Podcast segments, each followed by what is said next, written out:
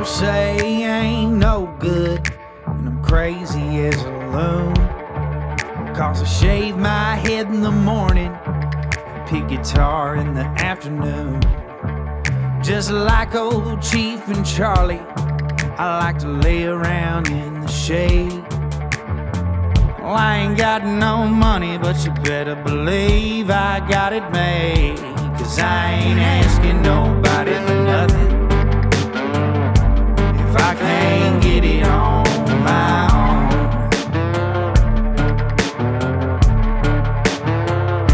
If you don't like the way I'm living, just leave this bald headed country boy alone.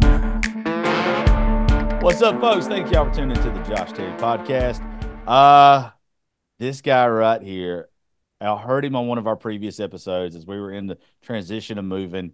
Uh, I've only been around him once, but I feel like I've known this guy forever now. There was ever anybody that I identify with as far as views on life, religion, politics, anything. It is this dude. This dude is hilarious. He's a songwriter, singer, podcaster. This dude could be where the fuck you wanted to be, to be honest with you. Mr. Chad Prather, what's up, buddy? What's up, Josh? Man, it's good to be back with you, brother. Anytime. You, uh, yeah, man. It's. Uh, I think the last time I was on the show, I just had the phone propped up in a hotel room. Yeah. So now I'm in my home studio. So this is this is a better look all the way around, brother. all the way, dude. That is a nice fucking setup. Dude, they came in here. We built this studio out. You know, I was with the Blaze, uh, doing the Chad Prather show for I don't know five years. This is my eighth year of podcasting, and uh, I I just said I'm gonna move the studio into my house. And those guys came in and they built this sucker out in like two days. And then they started taking all my furniture from around my house and putting it in here. And I was like, man, y'all can't, y'all, they, they were like, well, we just like your furniture better than what we were decorating with. And so they just emptied my house out and put it in this little square, this little, this little corner of my room. I shit you not. Same thing. I've had a commercial property for a studio for the past three years. And probably in November of last year, I was like, you know what?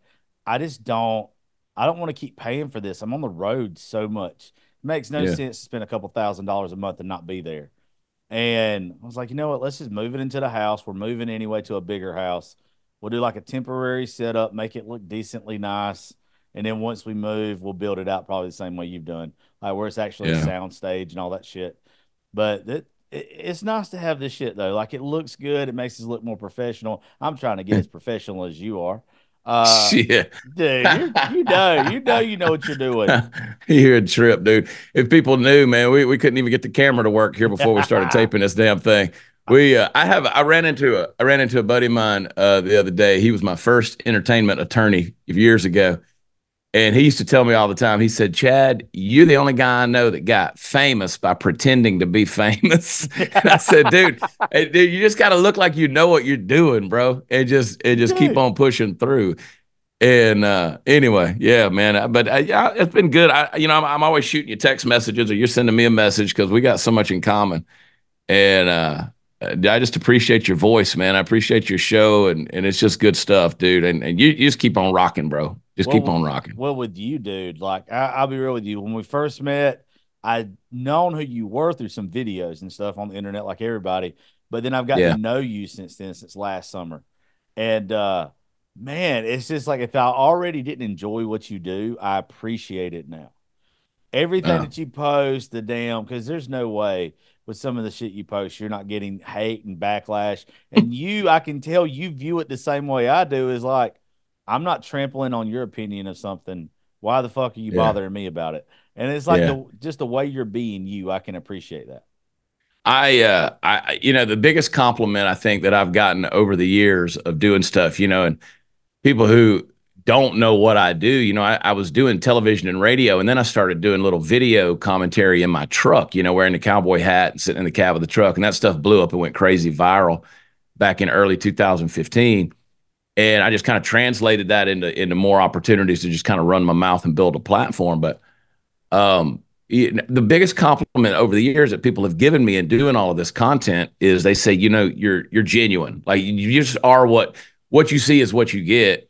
And I hope that's true because you know I think that you're more successful when you're comfortable in your own skin and you just kind of have that identity issue kind of settled. Which I mean, I'm 51 years old, but I have people all the time who meet me and they go, they go, we don't we don't really know who you are, and I'm like, well, shit, I'm 51 years old and I'm still trying to figure that out. So so that's okay, but you know, I think when you know who you are and you kind of know where you came from, you you kind of figure out where you're going, right? And so I think the authenticity is is something that's that's a big compliment for me because I certainly just try to be that and relax. And you do a good job of that as well. And I'll tell you, we got the proof, bro. We got the proof because both of us have girlfriends that are way fucking hotter than us. And uh, I mean, we, I mean, uh, you know, people look at my girlfriend CJ and they ask, they ask me how, and they ask her why. so, I mean, they, I was like, I don't know why she's with me, but I, I don't know. She says, she says confidence is the most attractive thing. yeah, it I- certainly ain't just three. It certainly ain't just three inch dick. Yeah, I tell me, I swear to God, you stole it out my mouth. I tell my, I tell everybody all the time. My old lady was just tired of good-looking guys with big dicks. That's all it was. when, when she when she figured out there was another option, she was like, "Fuck it, I'm done with these motherfuckers. Let's go. Yeah. Let's go off. Let's see what second place looks like." Yeah, Uh, she she's a trip. I, uh, you you done well for yourself, son. You did I well. Appreciate it. I, I keep up with you. You do too. Uh, but but back to uh what you were saying about the authentic thing. You don't ever have to try. Like to me, I I try to explain this folks to every to all the fucking time. People like you and me, we could be having a day to where we know that we work in social media. We know we got to make posts. We know we got to say shit. And we could have a day was like, man, ain't nothing gonna come to me. This is just gonna be a shitty day. I'm not gonna have anything funny, intelligent, witty to say or whatever. Hmm.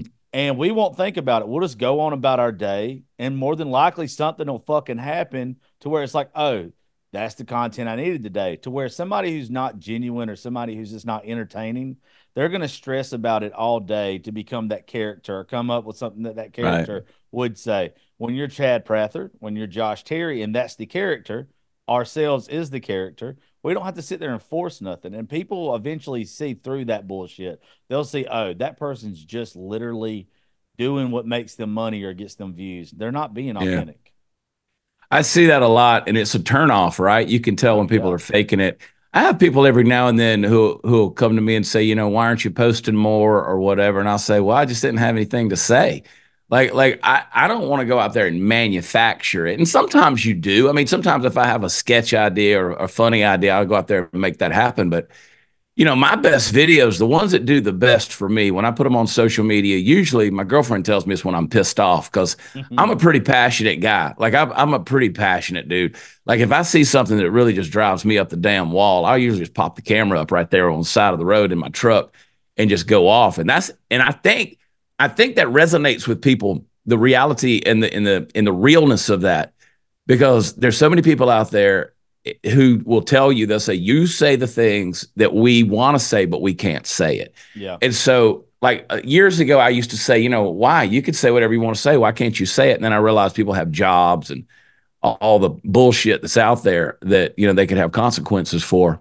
You know you lose a job or piss off an employer or something like that or family. Hell i don't know but i don't have to worry about that right? So i you know if something bugs me i'm gonna say it. And you're right i do get the hate. I mean i get the i get the the messages and the mail and the trolls and the people that you know god i've gotten the death threats and you know i i don't take any of that stuff seriously. I just keep on rocking and rolling. You know we're out doing we're out doing live shows across the country uh you know every single year. I've been on i've been on tour for 10 straight years doing comedy and music and uh i get out there man and i realize who the real people are. I don't worry about the internet trolls or anybody else.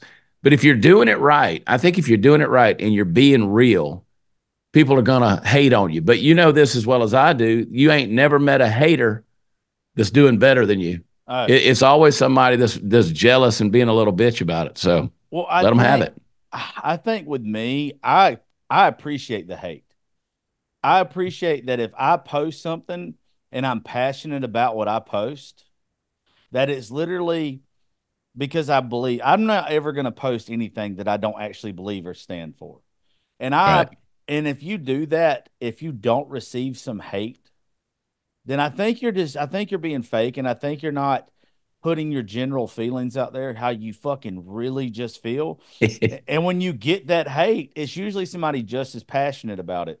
So Yeah. if if something struck a nerve with me to where I wanted to post something, I damn sure want to post something that strikes a nerve with why I'm posting it. So if you're not getting the hate from it, I don't think you're I don't think you're doing what you're supposed to. I don't think you're accomplishing your goal. Yeah, I agree.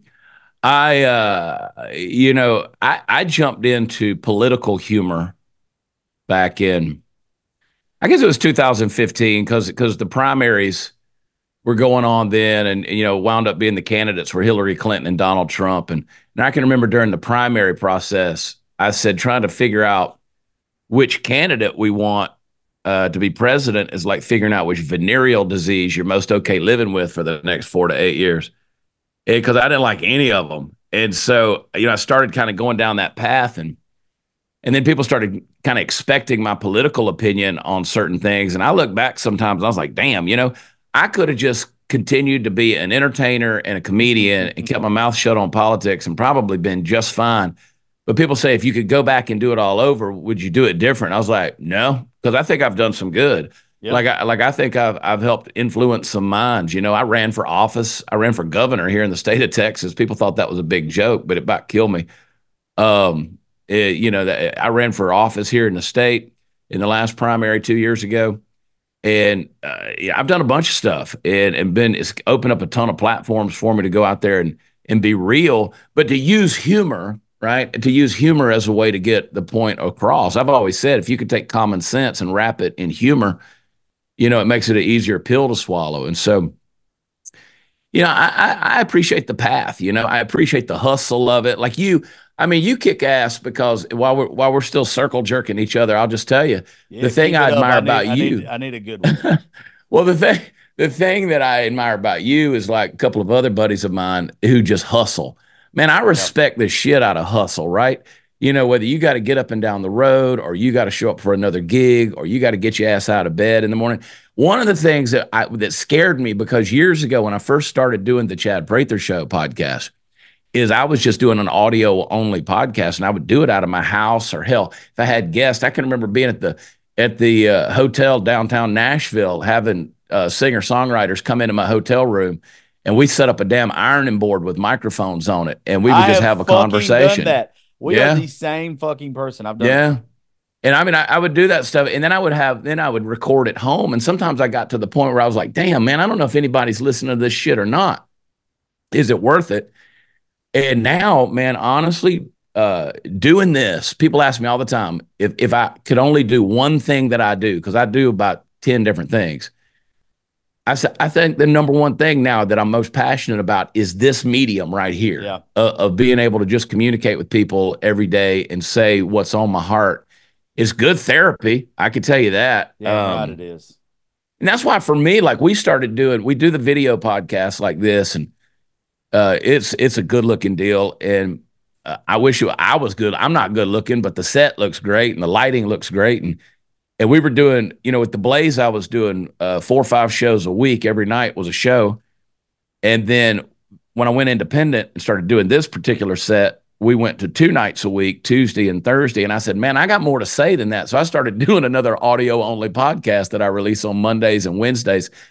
It's still the Chad Prather show, but I call it to the point. And I just go over news headlines and give my take for about 25 minutes. It's short and just bam, bam, bam. And because we we got a crazy fucking world out there right now, man. And, you know, I mean, it's insane. And and I I don't I think if we don't point it out and get passionate about it, we're screwed. But you know, eh, regardless of what the voice is or what what gets you up in the morning, I love the fact you got passion and and you keep on going. I mean, because you you live in Georgia, which I'm from Georgia. I live in Texas now. I've been in Texas now for 22 years. But I grew up in Georgia, went to the University of Georgia. And you and I met in Nashville. And I was like, I just assumed you lived in Nashville when we met. I Right? could, I could And- never fucking live there. No, bro, ain't no way. Mm-mm. And uh, um, I used to think I could, but now I've gotten older, I can't do it. But I'm like, you know, I know you're up and down the road hustling, doing it, doing the show, you know, doing it in live arenas as well. So, yeah, the hustle makes all the difference in the world, if you ask me. Yeah, I think that, and this is like we're still jerking each other off, like you said. Let's go. It it's one thing to hustle, but it's also another thing to have a different way of saying the same thing that everybody's heard a million times. You have yep. you have a way the same way that I do. And I'm only saying that because people listen to the show.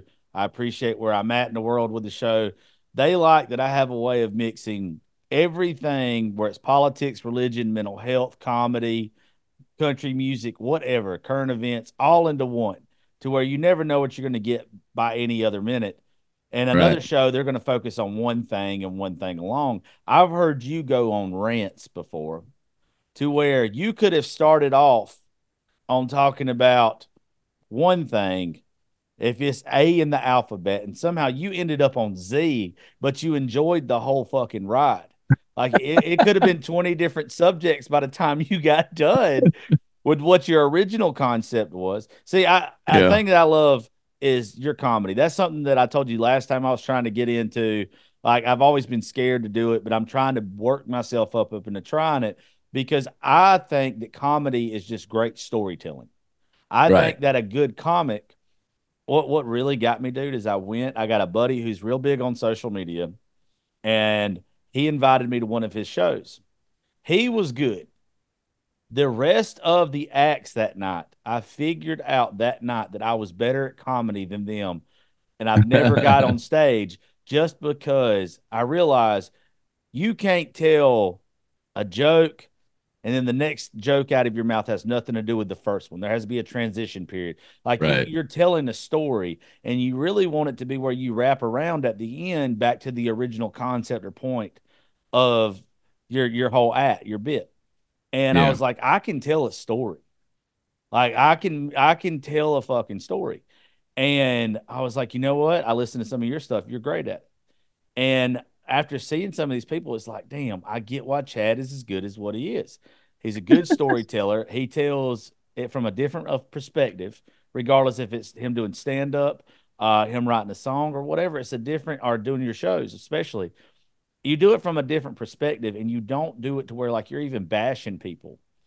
If you make a point, you're making a fucking reasonable, logical point to somebody. And that's usually probably what pisses them off because it makes them think, oh, it might be right. and I, well, and the other, I appreciate that. Well, the other thing I think that pisses them off is I do it with confidence. Oh, like yeah. you know, that's that's the thing that I think bugs a lot of dudes out there. They they really get pissed off when somebody is confident because they think it's arrogance, right? They think that they think that you're just being pompous. When it's like, no, I just am passionate and I believe in in what I'm saying. But to your point about storytelling, that's a lost art. That that's something yeah. that, you know, if you go back back before we had telephones, telephones, television, teleprompters, you know, telegraphs, people had tell a story. I mean, that's that's all you had. You know, you you pass down the oral traditions, you pass down the you know the the genealogies and the families. I mean, you go read the Old Testament. I mean, the Old Testament was primarily a bunch of people that kept telling the next generation the story of their fathers, right? Mm-hmm.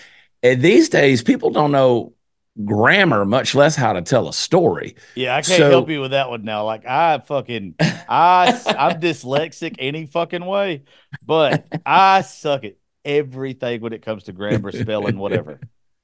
Well, I just say, you know, I just say that people like I used to teach classes, or we'd get together with, you know, groups of men at these different deals, and we would we would get those guys together and we'd say, okay, hey guys, we're going to sit out here. We're going to have a beer, drink a little whiskey tonight. And I want everybody to tell a story. And we, you know, have 20 guys out there. And those guys, when they'd come to those events, they had their story ready.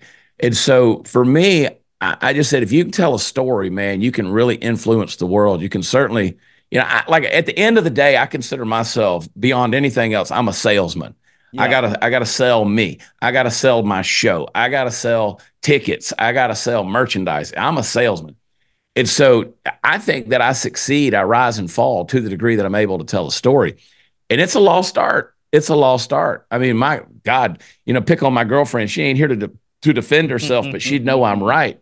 I mean, she's all over the place, dude. She starts telling something, and God knows where she's going with that thing. And I just sit there and look at how pretty she is. And so uh, I'm like, girl, nobody knows what you're talking about at this point. Nobody knows what the hell you're talking about.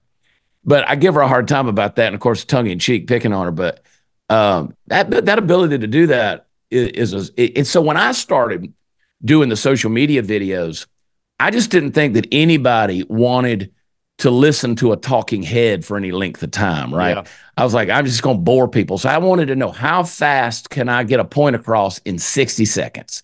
So I would take a minute and people would say, God, you talk so fast in those videos. And I said, that was the point. That was kind of the shtick that was funny is how fast can I get this stuff out? Yeah. And uh, how fast can I say it? And I, that in and of itself was kind of funny, right? but it was a, it was a huge discipline for me to to to make myself get rid of anything extra and just get straight to the point with what I was trying to tell people. And so to this day, I still try to do those things. And uh, my mother, she'll call me on the phone and she's like, I watched that video of you and I just, I wanted to breathe for you. Like I couldn't breathe. You were talking so fast. And for me, that's fun. I think it's kind of funny to be able to do something like that. And so I just practiced it over the years, and and uh, my brain works about five seconds in front of my mouth, so I can see where I'm going with it. And and these days, man, people they don't they don't practice communication, right? They don't practice. You know, I, I perfect example. So we had our first big weekend of music shows because I do comedy and I always do comedy music so anybody that don't know what I'm talking about, think of like Rodney Carrington singing titties and beer, right? Yeah. So I always incorporate comedy music into my stand-up shows. But we also I have a band and we go out and do um, you know, legit music as well. And you know, I'm doing a bunch of stuff with a Nashville label now, Based Records. And we're working on a lot of projects. In fact, I was supposed to be in Nashville this past week, but my allergies were messing me up. Sort of like the night we met, I couldn't hardly talk there in Nashville. Seems like every time every every time you know the devil knows I'm going to Nashville to go to work, he takes my voice away from me or something. We might be but, the same fucking person. I shit you not. Every time I cross that fucking line, yeah, my allergies, and I got bad allergies anyway. They yeah. attack me, but it's almost yeah. like my body knows going up there. It's well, Nashville weird, sits it geographically, topographically. Nashville sits down in a bowl. And so it's lower than everything. And so those allergens kind of nestle down on the city right in there. Mm. In fact, the, the Indians used to call it the Valley of Death because they felt so bad when they went through Nashville uh, because their allergies would act up and they didn't know what the hell was going on. They just knew they when they went through there, they got sick. So I canceled, you know, going in. I was supposed to do some vocal work. You know, I, I go in the studio. My engineer is Dan Frizzell. He's vocal engineer for Kid Rock. He's recorded everybody doing all this stuff with Chris Wallin, who's a multi platinum songwriter. We've written a bunch of great songs together.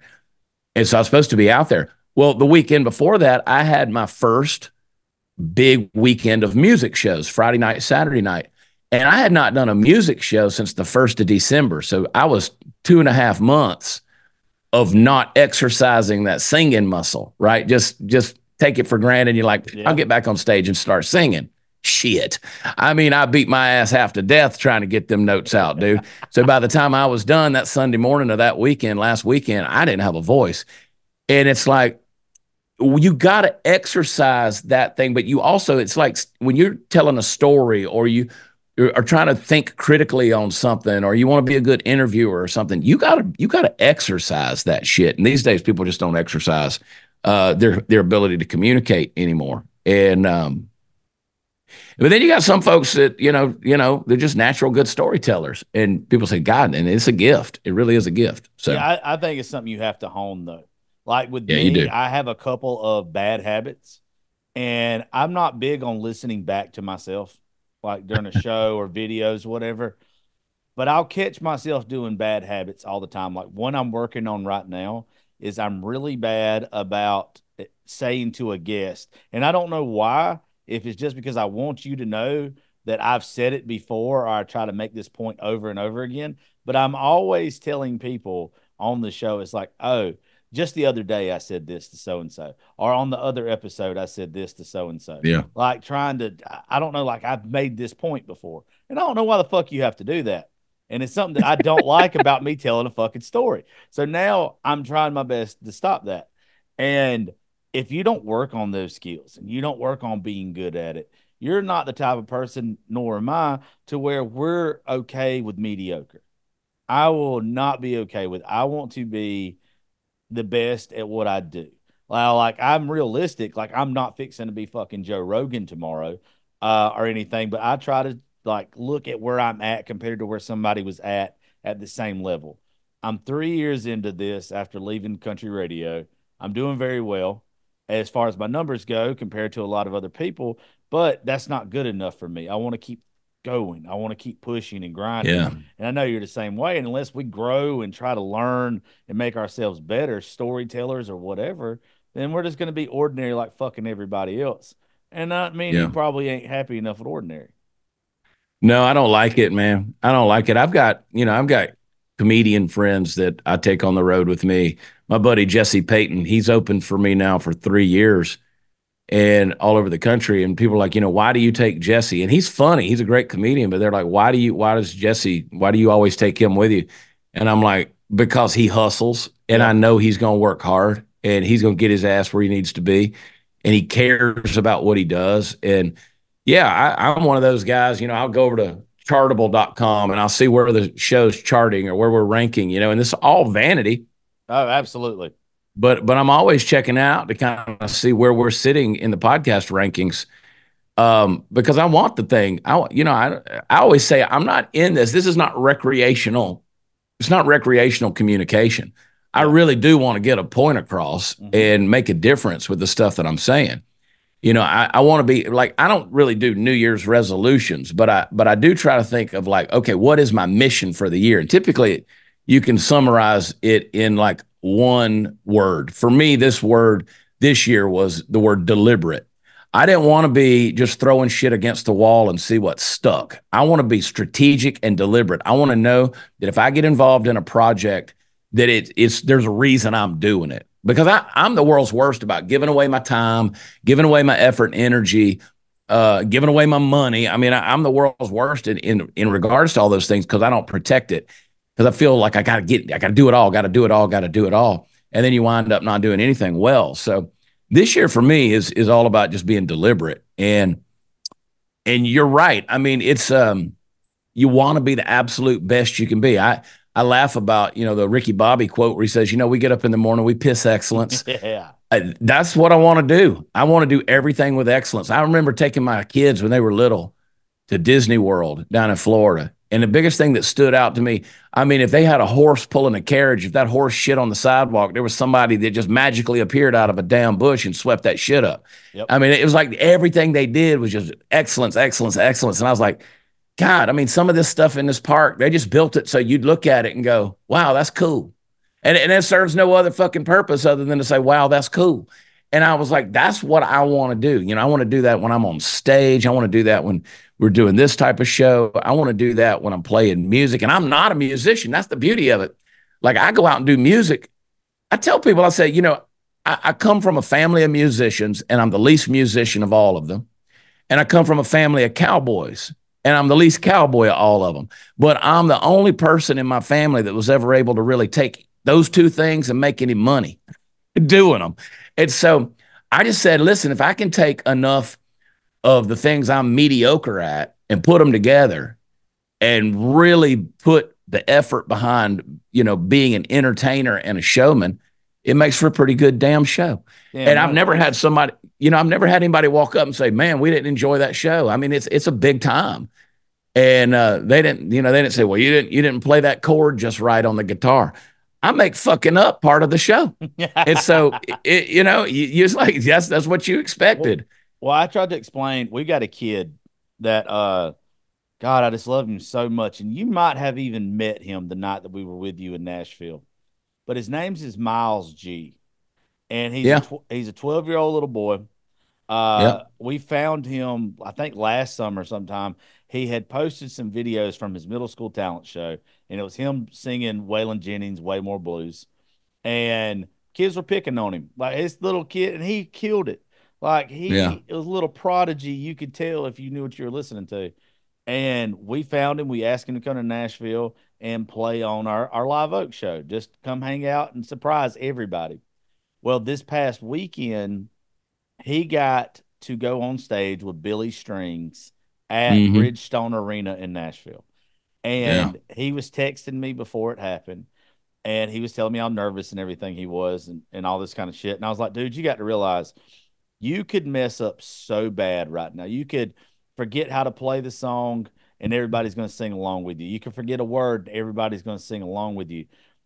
They're going to love you regardless. They came here to see Billy. This is an extension of Billy.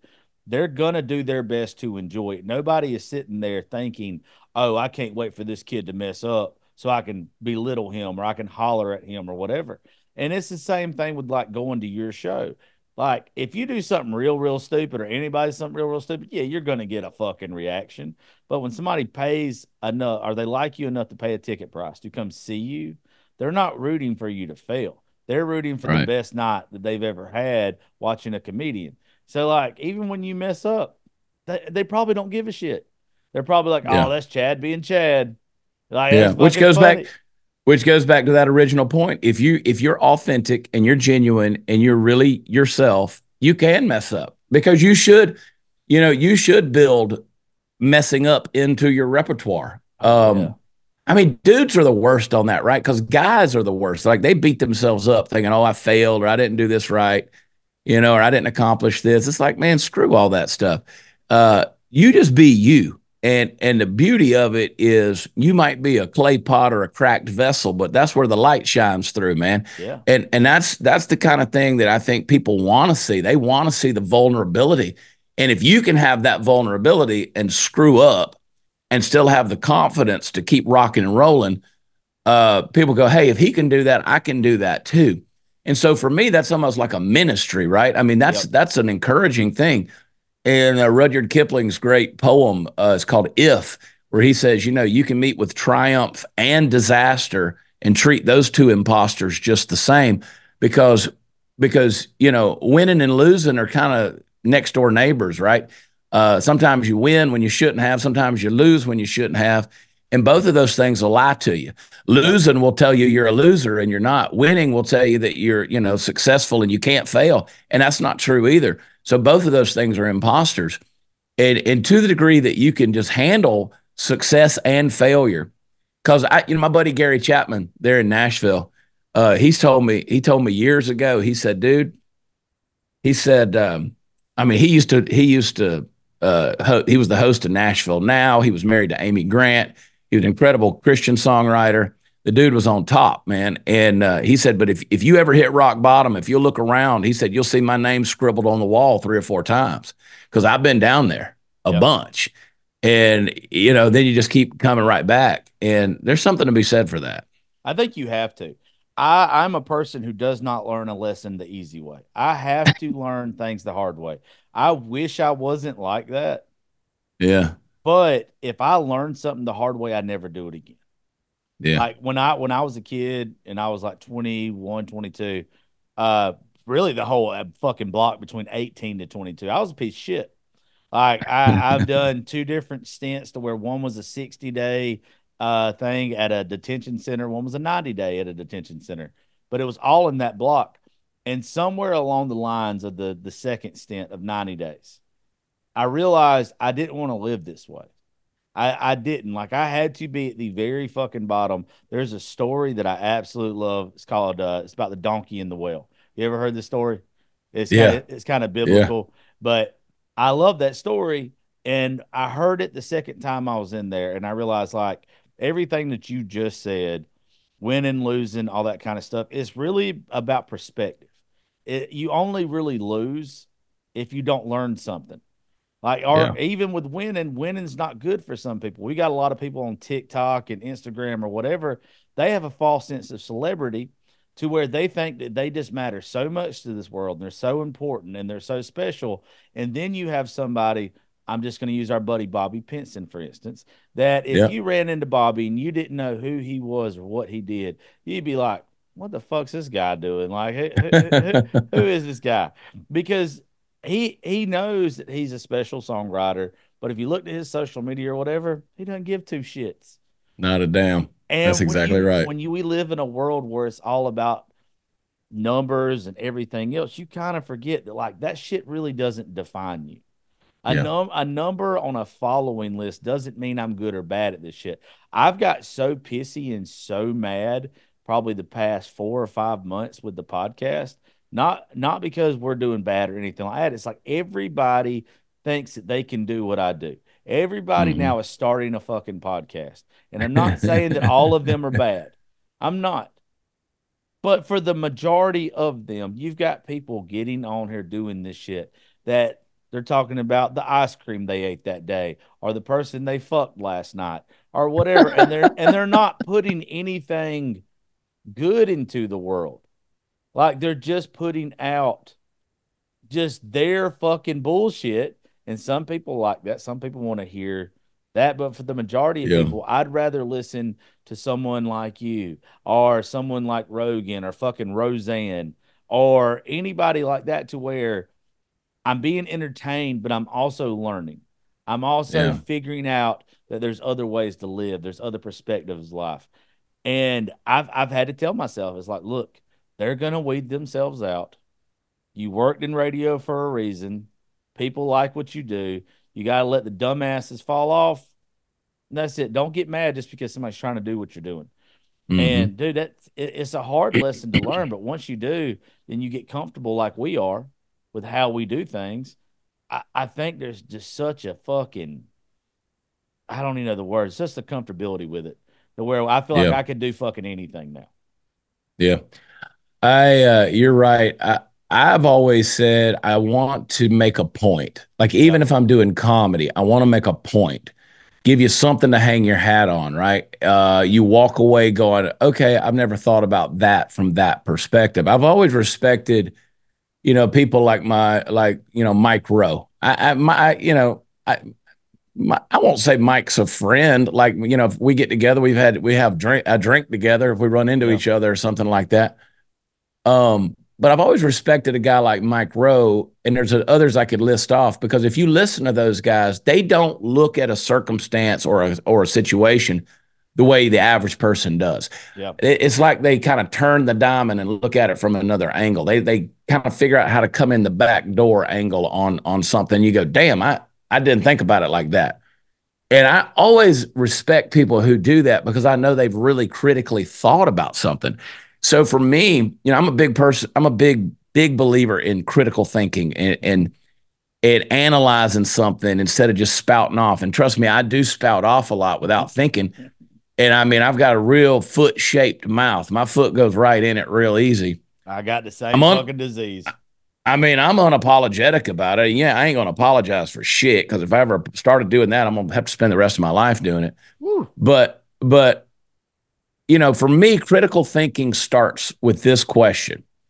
If I look at something and I form an opinion, the first thing I ask myself is, how am I wrong on this? How am I wrong? And then I start unpacking what I'm thinking and and try to poke holes in it. And if I could poke holes in it, then I, you know, I realize I wasn't thinking right. And and a lot of times I'm trying to be better about that, which goes back to being deliberate, right? And you know, when uh, when I young when I was younger, I liked to hunt, I liked to fish, and uh, I went uh, deer hunting one time. I was using a black powder uh, rifle, and um, it was in the snow, and the black powder it didn't fire. I, I drew drew down on a on a. I had a, a deer lined up, and I went to shoot the thing, and it just didn't go off. So I got in the truck, and it was snowing, man. And I, I was driving down the road, and I had put the the rifle there in the you know the barrel of it down in the floorboard, and I realized I'd never cleared the ball out of that rifle. And so as I was taking that rifle up, and I was bringing it across to stick it out the window because I was just gonna fire it down into the snowbank there in the ditch, that fucker went off right by my face. And uh, I remember once I realized I was still alive, uh, the thought that came to my head was, I'm never going to do that again. Yeah. I, like, I, I'm never going to do that again. And that goes back to your point a second ago about how you learn by failing, you learn Oh, by yeah. falling.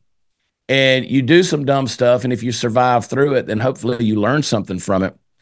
Uh, and, and actually, that's actually the biblical definition of the word repentance. When I repent of something, I change my mind. I'm not going to do that anymore. Like, I, that ain't good for me, I don't want to do that anymore. And so I think that's kind of where we are as men specifically, because I always say that women are crazy and men are stupid. And it's it's sometimes it's real hard to teach us anything. Oh, dude. And the- Only way we get taught is by really screwing up, you know, yeah. and I- getting our ass handed to us. Yeah, happened to me fucking last week.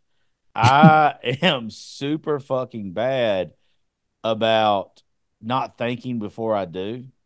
And Yeah. especially when I drink. Especially when I drink. I'm so accustomed to living a life to where I don't ask anything before I do it, right? Yeah. And I did something a little stupid last week that I, knowing me, I knew it was innocent. I know it was nothing bad, nothing that would just be the worst thing ever, but still not something you should do if you're in a relationship. Right. And I had to sit there and I had to think about it after the fact when I was all in my feels and upset and shit. I was like, you did this to yourself. Yeah. Like you're you're a fucking idiot. Like why would you do this? And the more I sat there and thought about it, the more I dove into it, the more I tried to learn from it.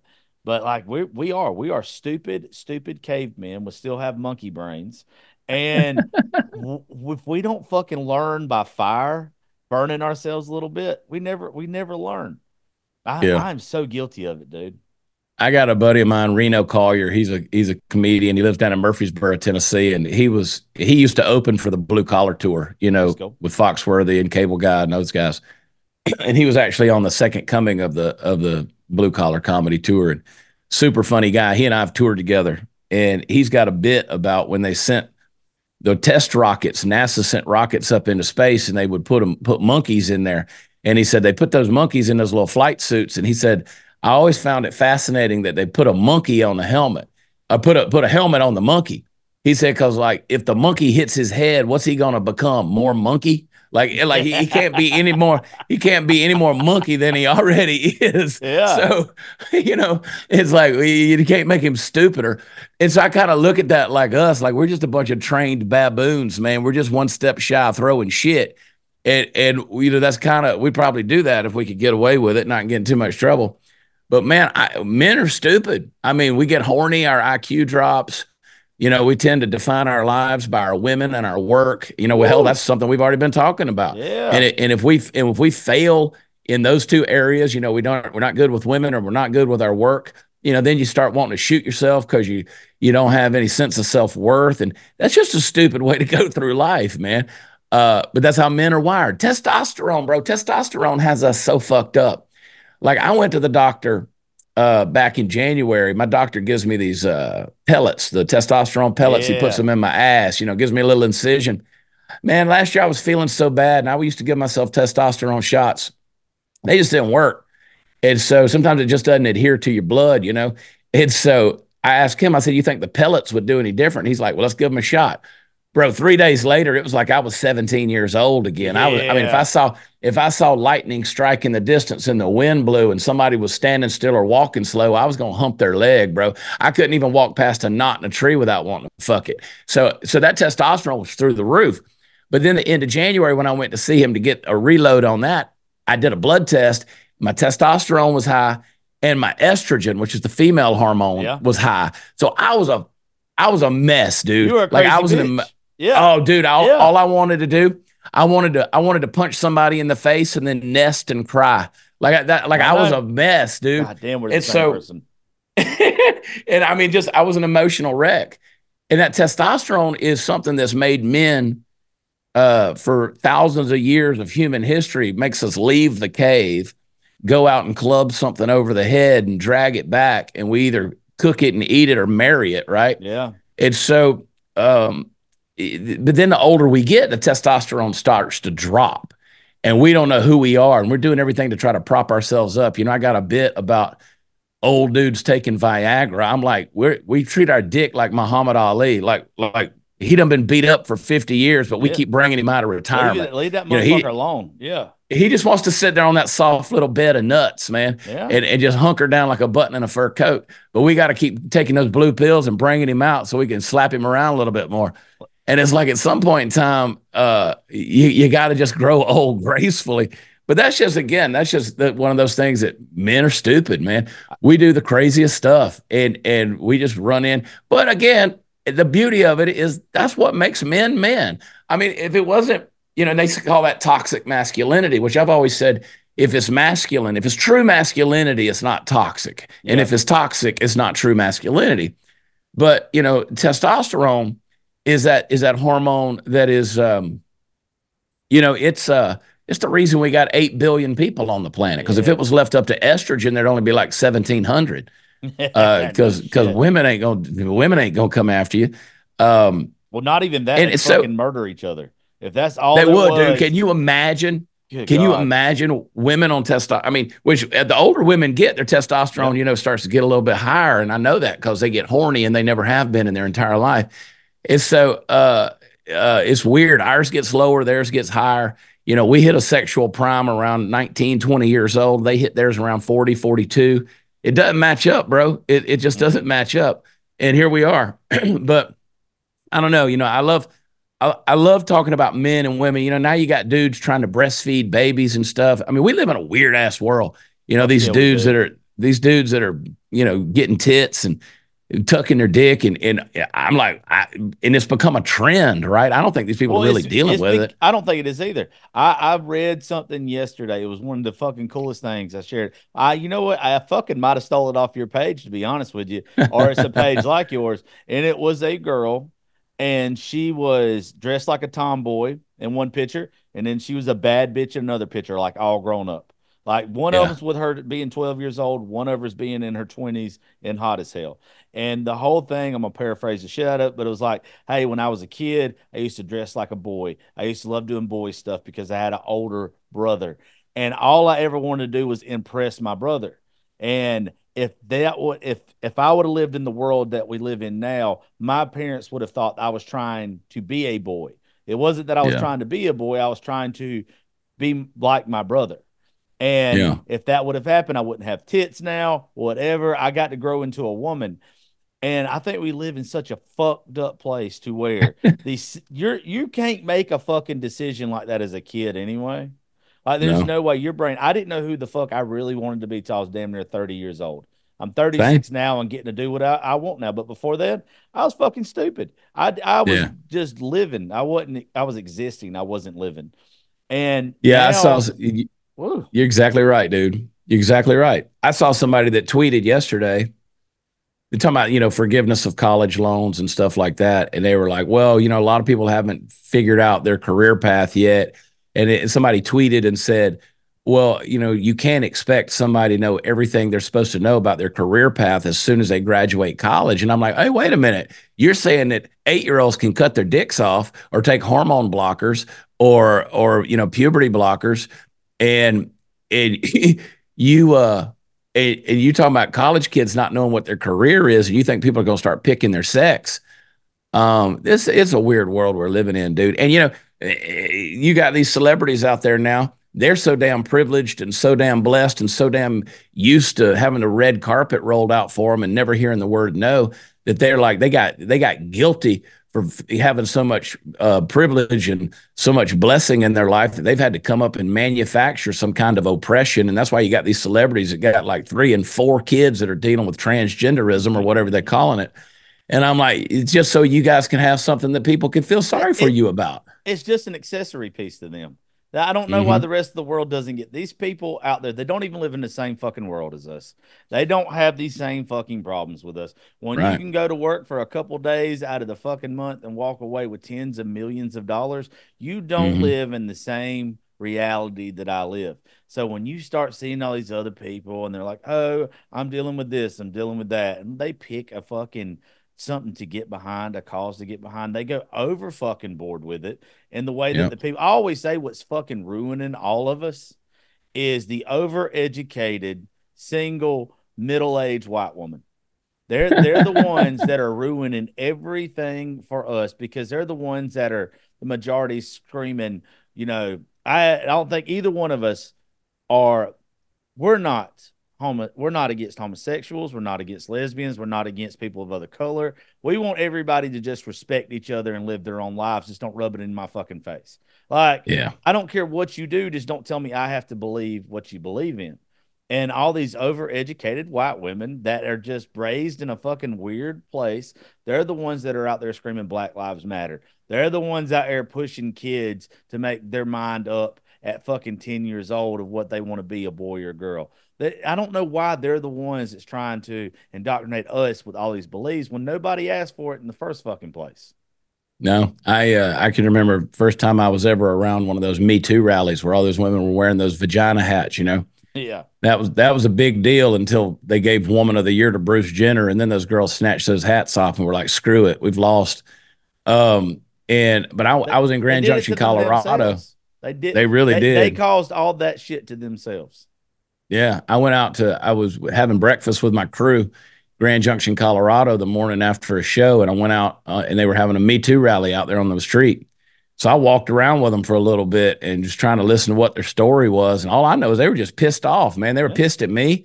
They didn't even know me, but they were mad just because I was a man, right? so I'm like, you you girls ain't thinking straight. Like I, I get that you have all been through something in some kind of um, you know maybe you've been victimized in some kind of way, but you know we all have, and and it's sort of like it's like s- s- these people now saying we're supposed to get reparations because of what our ancestors went through.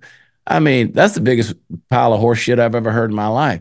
Everybody's wanting to manufacture this oppression and they're wanting to get out there, raise their fist in the air and shout it out.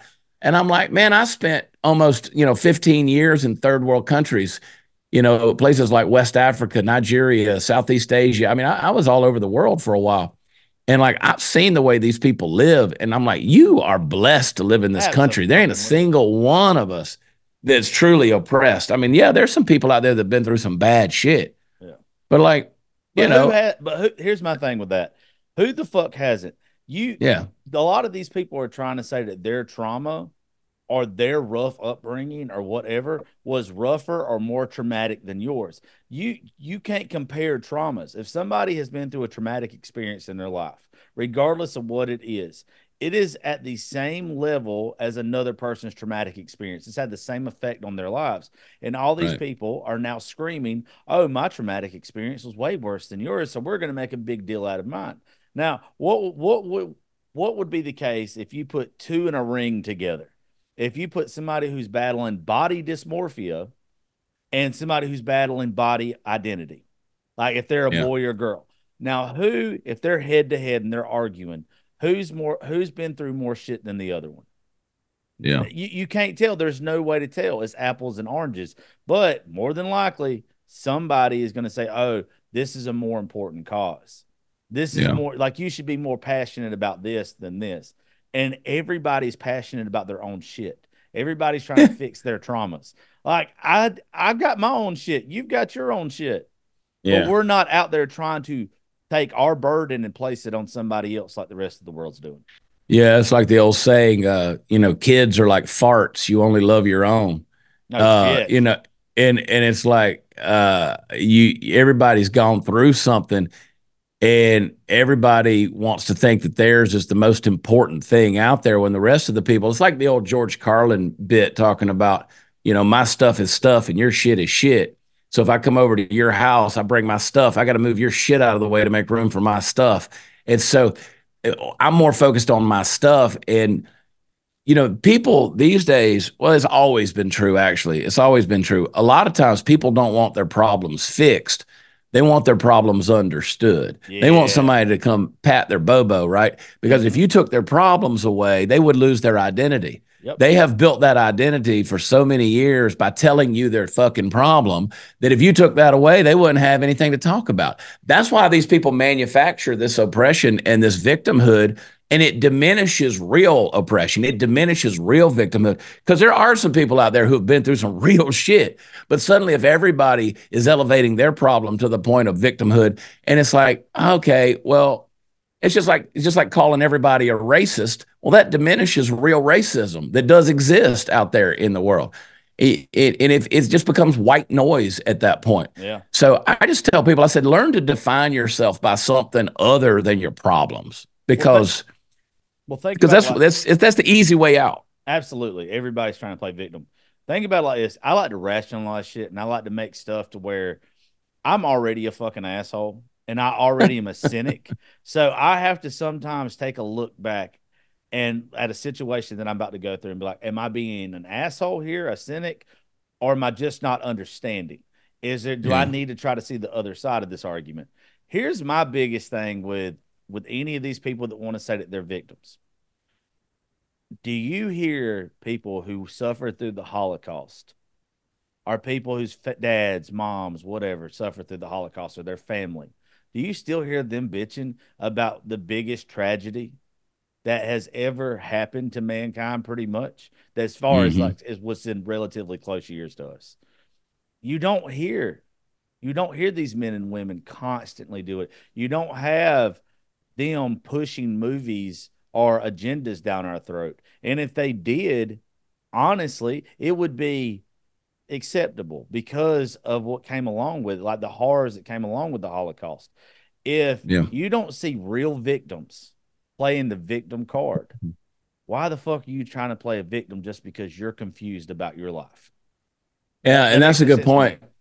It's good, it's a good point because, like we were saying earlier, if you learn from your failures or the the things that have happened to you in your life, people who you can usually tell the people who have really been through some stuff because they didn't let that define them. Yeah. Um, because because honestly, if you really went through it, you don't want to relive it every damn day. No. You know, it's not something you want to keep bringing up to the surface. Like you you you know, I always talk about people people that want to heal. You know, if you if if I cut my arm, if I got a wound here, if I've got a gash, and I don't clean it and address it, and you know, if it needs stitches or whatever, I don't do any of that. If I just put a bandage over it without really taking care of it, and every day I just take that bandage off and show it to you put the bandage, same dirty bandage back on there. And the next day I take it off, show it to you, put the same shit. After a while, it's going to get gangrene.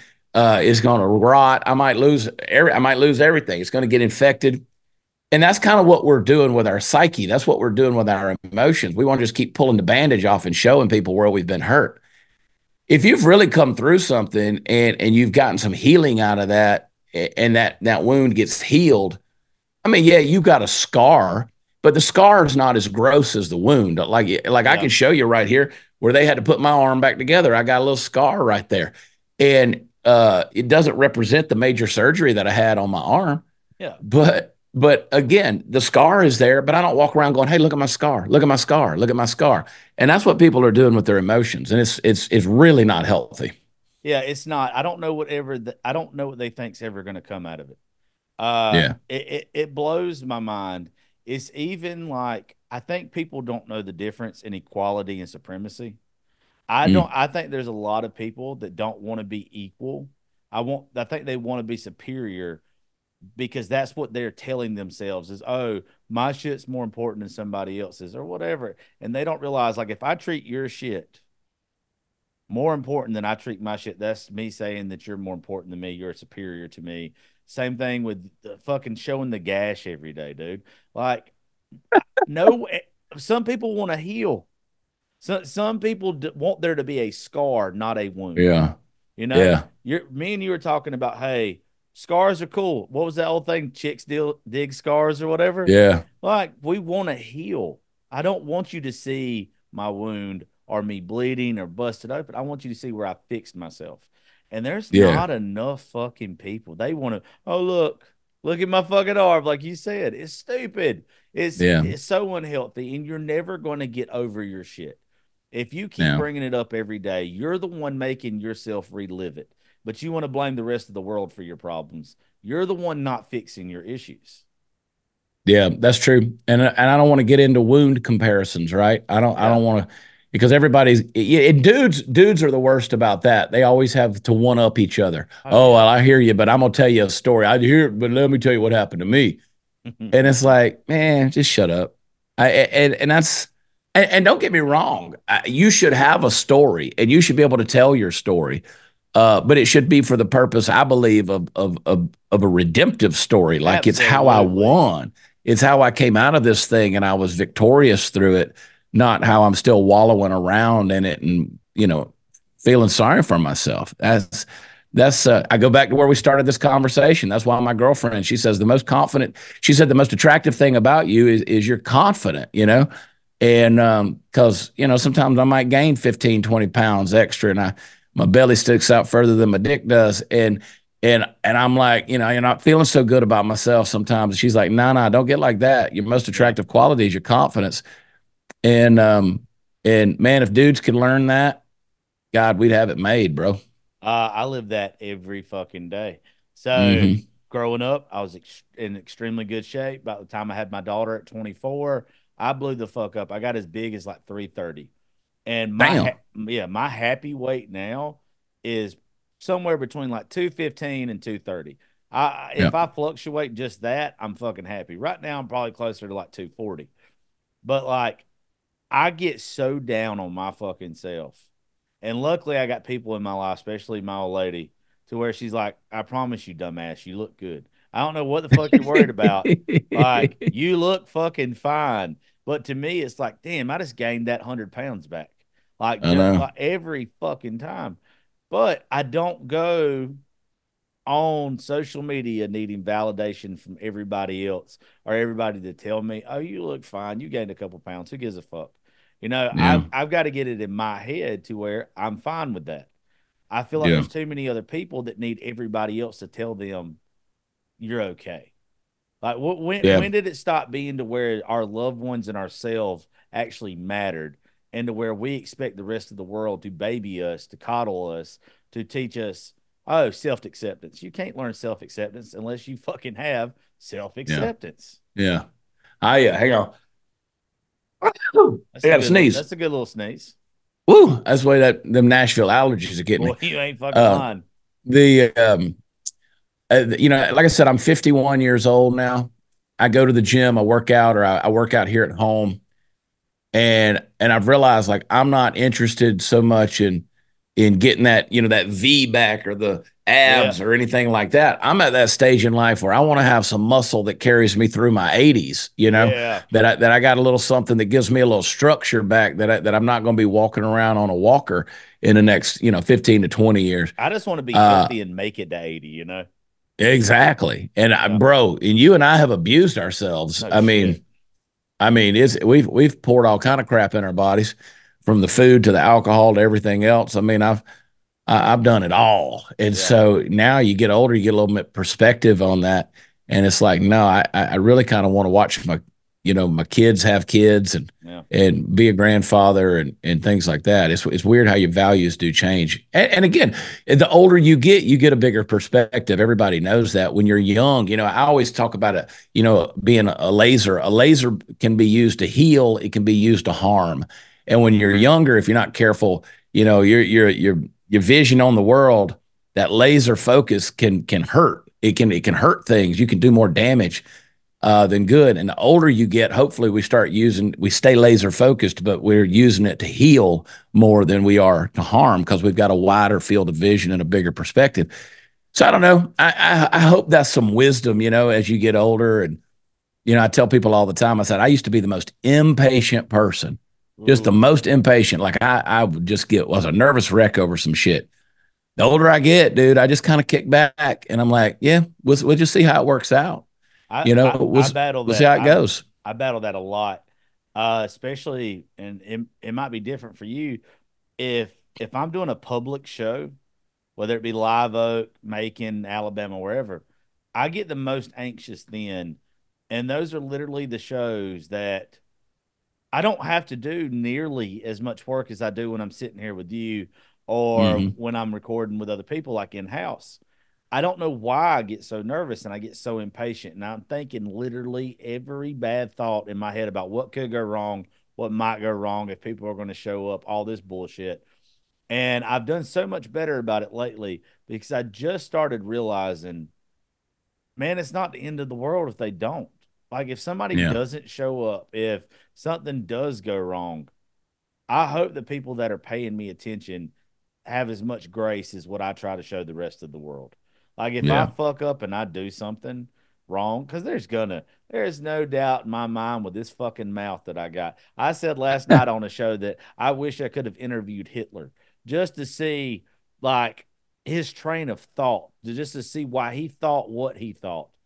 And I was like, yeah. somebody eventually is going to clip me out, take me the wrong way, and they're going to try to make a bigger deal out of whatever the fuck it is. But like, I don't know why I get nervous about that other stuff because people people ought to know you're going to fail.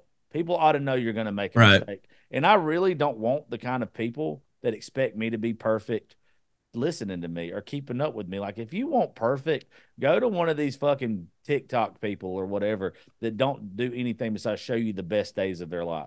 Like if Yeah, that's what that's you the- want, you go right the fuck ahead. But that's not me. Yeah, that's the truth. I've always been very outspoken about depression, Yeah. uh, anxiety, and stress. Um, I've put it on my platforms. Anybody that wants to see it, they can get on a Facebook deal and they can they can get up in the search block and do Chad Prather depression, and there'll probably be a handful of videos that'll pop up with me talking about it because I've battled that demon. I've battled that that thing, and I said, you know, men, especially, you know, I come I come from. Uh, you know, I've been very heavily a part of the Western world and the Western lifestyle. You know, I still consider myself a cowboy, even though these days I don't really do cowboy shit anymore, but I come from that. And, you know, most I got right now is I ain't a cowboy. I'm a cattleman now. I got bucking bulls. I don't do anything. I don't work shit, but run my mouth. And, um, I could still do it though. If I needed to do it, I could still do it. But I said, you know, the, the, the guys that are the worst is is those cowboys. Those cowboys are out there. They don't ever want to admit that they're depressed or that they got any weakness or anything like that. And I was like, well, fuck that. I'm gonna tell you. Yeah. If I'm feeling low, I, I'm gonna tell you because. And I got a guy. I got a buddy of mine, uh, Dave Warner. He was a Marine. Is a Marine. I don't think you can say. I think they're always. yeah, I don't think you're ever supposed to. I make the mistake all the time, but I don't think Yeah. ever I don't think they're ever not one. Right. And he uh he was um he was in uh, Fallujah and saw some shit, came back, and one day decided that he was gonna kill himself. And um he he put the gun to his head and it misfired. I mean it clicked, but the bullet didn't go off. And so um he picked up his phone to, to text his wife and call his wife because it was like, you know, couldn't believe that had happened. And when he pulls it up, it was open to Facebook. And there was this dude in a cowboy hat sitting in his truck talking about your self worth and your value. And it was me.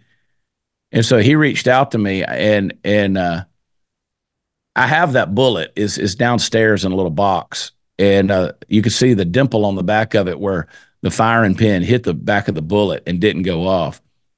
And, um, they, um, I mean, that's, that's a miraculous deal, right? Because, you never know when just being vulnerable and real about your own weakness is going to be a salvation for other people. And so, again, back to what we were saying earlier, I, I don't mind people seeing my failings. Yeah. Uh, I, don't, I don't mind people seeing my flaws. Um, it, it's I've screwed up, dude. I've been married twice. I've been divorced twice. You know, the mother of my children, we get along great. Uh, they're all grown now all four of my kids are smart and successful. They're doing their thing, rocking and rolling. And I look at that and it brings me so much joy to know that in spite of us being monumental fuck ups, that we've managed to raise some kids with some values uh, in spite of ourselves. And, you know, you just look at it and you go, God, I've screwed up so many times that, but I managed to still get some stuff right. And the stuff I got right were the things that mattered. And so I try to, I try to encourage men, especially. I'm like, just keep your head down, keep rocking and rolling, dude. Uh, nobody's expecting you to, you know, invent the wheel or fire or anything else. You just be you. You you reinvent yourself day in and day out, and I promise you that's going to be as miraculous as anything this world needs. Well, that's what saved my life. So I don't know if you've ever heard me talk about it or if we talked about it on the first episode. I tried to commit suicide in 2010 Mhm. and I didn't know what depression was. Where I'm from, South Georgia, you just didn't talk about it. Like, and back then it just wasn't anything that you talked about. And I didn't understand why, even like in high school and shit, that every time I walked into a room, I thought everybody was talking about me negatively. And, Hmm. and still to this day, I have those those bouts to where I think everyone thinks negatively of me. And that's not the case. Everybody's too wrapped up in their own shit to usually worry about your shit. Like that's, Yeah. they don't care. And probably around 2016, I had decided that I was tired of having this monkey on my back. People in my hometown already knew what had happened. Uh, I'm only here because I'm a fucking moron. Uh, I thought that you would die if you took IV uh, ibuprofen 800 milligrams and you took a whole lot of them, my liver is just mm. probably fucked forever. But like you don't die. And I remember laying in the hospital bed unconscious, but somehow I could still hear everything going on around me. And I remember there was a, a preacher that was there, and he was telling me how his wife had found him on the floor, like he had lost all their money gambling in Las Vegas before he became a preacher and all this kind of shit and everything.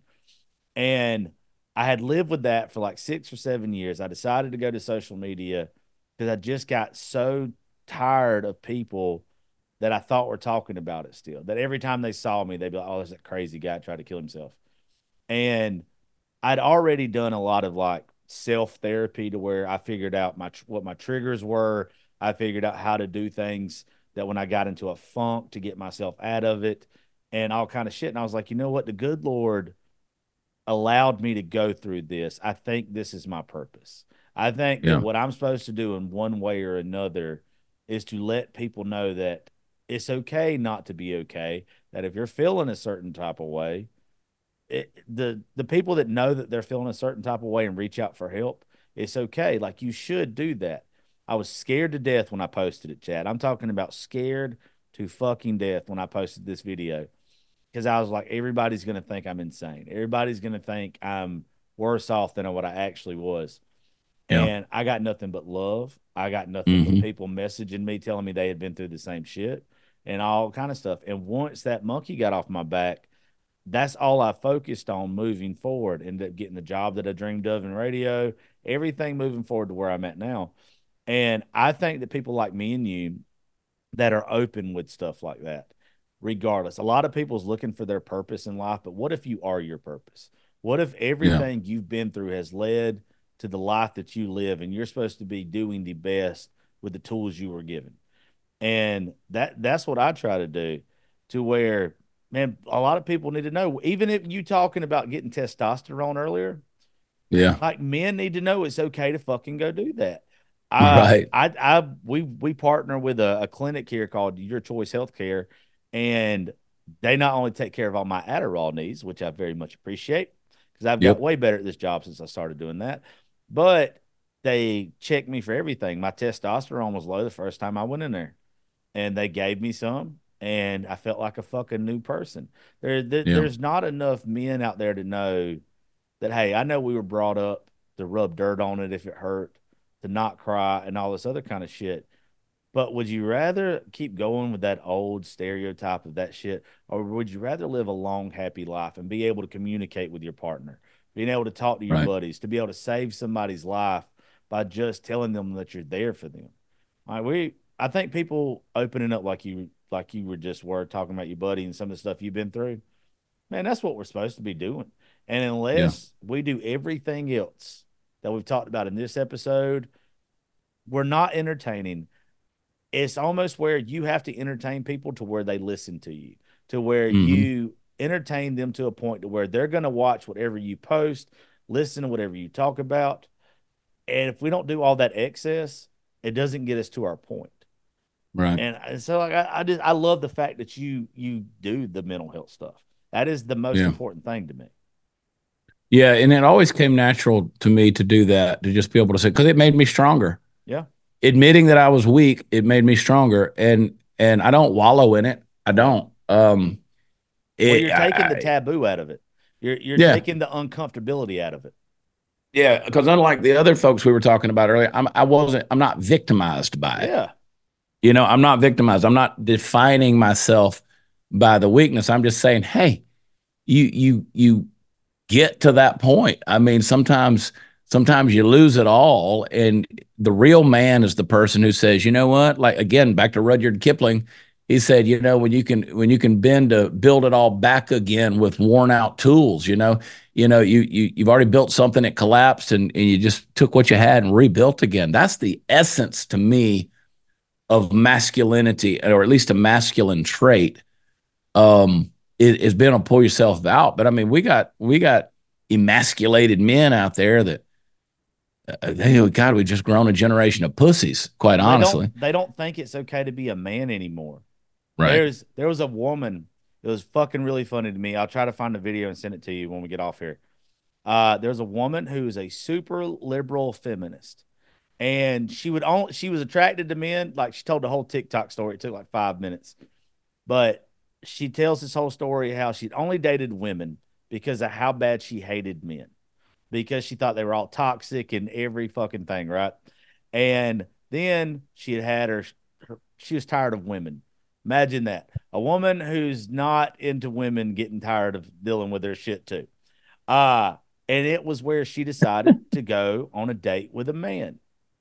And she said within the first hour, he opened the car door for her. He offered to pick her up from her house to start off with. He was nice to her. He bought her dinner. He did all these things that are not what define a man. But if you're a good dude, you usually do those things. You usually are women need a provider, they need a protector. And I don't Yeah. mean provider as in money, Went Lenny's. For any of y'all fucking make y'all money, that's what I'm talking about. Just a provider towards you. And this girl goes on to tell, she's like, by the time we got done with our first date, I couldn't wait to go on another one.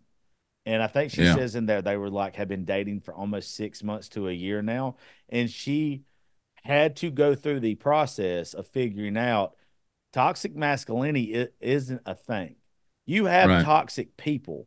Some just happen to be a male, but there are toxic women. Toxic masculinity, in my mind, is just a man being a man and not apo- being apologetic for it. And there's not enough guys that don't want to fucking be men no more. No, they don't. There's a lot that goes with it. I mean, you know, if you, to be a man is to take on some big responsibility, and uh, and I'm not just talking about walking around with testicles. I'm, I'm not talking about just swinging your junk. I'm just saying there's a lot of responsibility to to, to being a man, and or there should be at Yeah. least because that's the way God created us. And and I don't know, man. They've they've done everything they can to attack both masculinity and true femininity in our culture these Oh, days yeah. and that's a big fight for me. Like I'm I'm heavy in that fight of um, calling the bullshit out Yeah. and defending real masculinity, defending defending real womanhood, and um, that pisses a lot of people off. I mean, it's weird that you would think that that. And I'm like, isn't this what y'all were marching in the street about? How you wanted men to be men and and not um, victimize women and, and hurt women. I mean, isn't that what y'all wanted? You didn't want to be harassed or abused, and now we come along saying the same thing, and y'all are like, "Oh, you're just toxic. You're mansplaining or whatever the hell they say." Well, you're making them think, and that's what pisses them off. Yeah, yeah, You're you're explaining shit in a way that is reasonable. It makes so much fucking sense. And when you say something to somebody and they're only following that idea because someone else told them to or something has become trendy and cool, but they don't really have a passion or an understanding of why they believe in what they believe in. When you say something that goes against what they think, but it makes sense, that pisses people off to the core.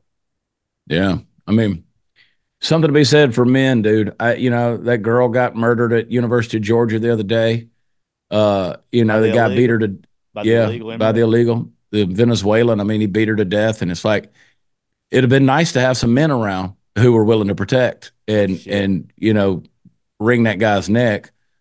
Um, we need men. We need strong men. We need strong women too. But you Oh, know, and it's okay to it's okay for to differentiate the two things and say, hey, listen, they got roles. I did a video the other day that was kind of funny talking about the biology of breastfeeding and uh and how men ain't got that. You know, men ain't got that biology, and they're arguing for saying, "Oh, men's breast milk is just as healthy as women's breast milk." It's like bullshit, dude.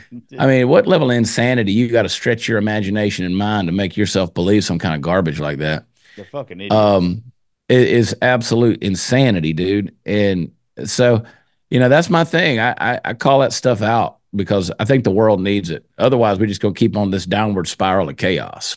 Yeah, I try to make the point to everybody. And if you're listening to this right now, listen to the point before you fucking react, please. Because some of y'all be trying to click shit out that I say, make me sound worse. You, th- you think about back around World War II. If you take out the blatant racism that was in the world at the time, and there was way too much of it, there's still there shouldn't be racism anymore, but you're always going to have fucking assholes. Uh, there's Yeah. always just going to be hateful, mean people. You look back then when you had men acting like men, women acting like women. The world was at peace after the wars. Like that, just everybody's home life was happier. Like I said, you got to take the fucking racism out of it because everybody can agree that was bad. There's nobody that wants to go back to the Jim Crow era or any of that shit or segregated schools. Everybody can agree that shit was bad. But you look at the home life, you look at the community life, you look at the towns, you look at the way that everything was run back then. It was a better place to live. And I think that we've got so far away from the idea of it's okay for a man to be a man and a woman to be a woman. And even those people that want to consider themselves that, that is fine. Just don't shove it down my throat and Hmm. go live your life and be fucking happy.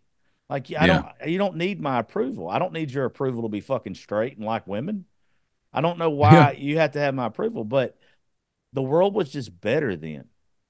Like it, It really was. And and to your point, and to your point, even in the black community, yeah, you had Jim Crow laws, you had segregation. Those were not good things. But within the black community, things were far better. Fathers were in the home. Oh, um, you know, they got dressed up in a suit. They went to church. The nuclear family was valued. Um, boys and girls knew who their father was. You compare it to what the black community is now. That's a direct result of what the, both the civil rights movement and Democrats, especially and people like Lyndon Johnson, did to the black community. They decimated them with a welfare system, um, and and fed fed a bunch of people a lot of lies, and actually started rewarding um, you know, single parent homes, and and it just it just became you know a worse situation. So you're right. That's why I get I get I kind of laugh when people say, "Oh, it's so racist to say MAGA or Make America Great Again," and I'm like, "No, we just want to go back to a place where we actually did have some values. We actually did have some traditions that were valuable to us, and some things that we did, and, and we thought they were you know sacred and honorable." and and we did those things you know in the middle 20th century again no society is perfect and it never will be but we don't have any of that anymore. I mean there's there's websites. I talked about it on my show that'll come out tomorrow night. There's websites out there that are dedicated to the violence going on in chicago. I mean there's a murder every 22 hours this year in chicago. And we're not supposed to talk about that. I'm like no i am going to talk about that. You know they didn't want to the media i called out the media on Instagram the other day and um, uh, had a video that went viral because they didn't want to release the names of the shooters at the Kansas City Super Bowl parade. They said because they were underage. They weren't underage, they were 18 and 22. They didn't want to release their names because they were black. And I'm Yeah. like, listen, stop protecting bad behavior because that bad behavior was committed by somebody that's classified as a minority or something like that. That's that's an unfair way to be living, and it, know, society cannot be better if we're not calling those those identifiers out, not for the purpose of separating people because you know that point zero zero zero zero one percent of your DNA is different because your skin pigmentation is different than mine. I don't give a damn what color your skin is. That's Uh-uh. not the issue. Um, I, I I care about your character. I care about you know your values. I care about that. So, you know, I don't care. These people coming across the southern border. You take that Venezuelan. I don't give a shit that he had brown skin. He had a different value system. He had no intention of coming to America and abiding by our rule of law, assimilating to our constitution, and embracing our values. And and these days, everybody's willing to excuse that kind of shit in the name of being nice. Um, and and you know, you saw that Super Bowl ad the other night, the whole Jesus, you know, he gets us, where all the foot washing is going on. It said Jesus didn't preach hate. Well, what you guys have done is you've taken the word hate and redefined it so that just telling the truth is hate. That's Yeah. not hate. Telling the truth is actually fucking compassionate. Mhm. And, and if I'm not telling you the truth, then then I'm not trying to help you. I'm not trying to better you. Uh, It's not compassionate at all. And so we got this. We've started elevating this whole thing about be nice, be nice. Jesus, to use that example, Jesus wasn't nice. They didn't crucify him for being nice. He was a radical. He was a revolutionary. I believe he Um, flipped the he- table over for a taxpayer or for the, He- the he- he- he- yeah. You know, he bucked the system, dude. He Yeah. fought back. and and they crucified him for it. So so what we got to do is get back to telling the truth and exposing the lies. And you know they're going to hate us for it. They're they're going to come after us. They're going to criticize us, and they're going to clip your podcast and make it say what they want it to say out of the context. And uh, that's just the price we have to pay. But I, for one, and I know you're the same way. I'm just going to keep telling the truth because I don't know any other way to do it. Well, that's just my God tells me to tell the truth. Like yeah. that's my thing. Like if I see it, I've never been the type of person that can't talk about it. If I know right. there's an injustice going on, I want to fucking I want to get in the middle of it. I've said for the longest time the world needs more cowboys.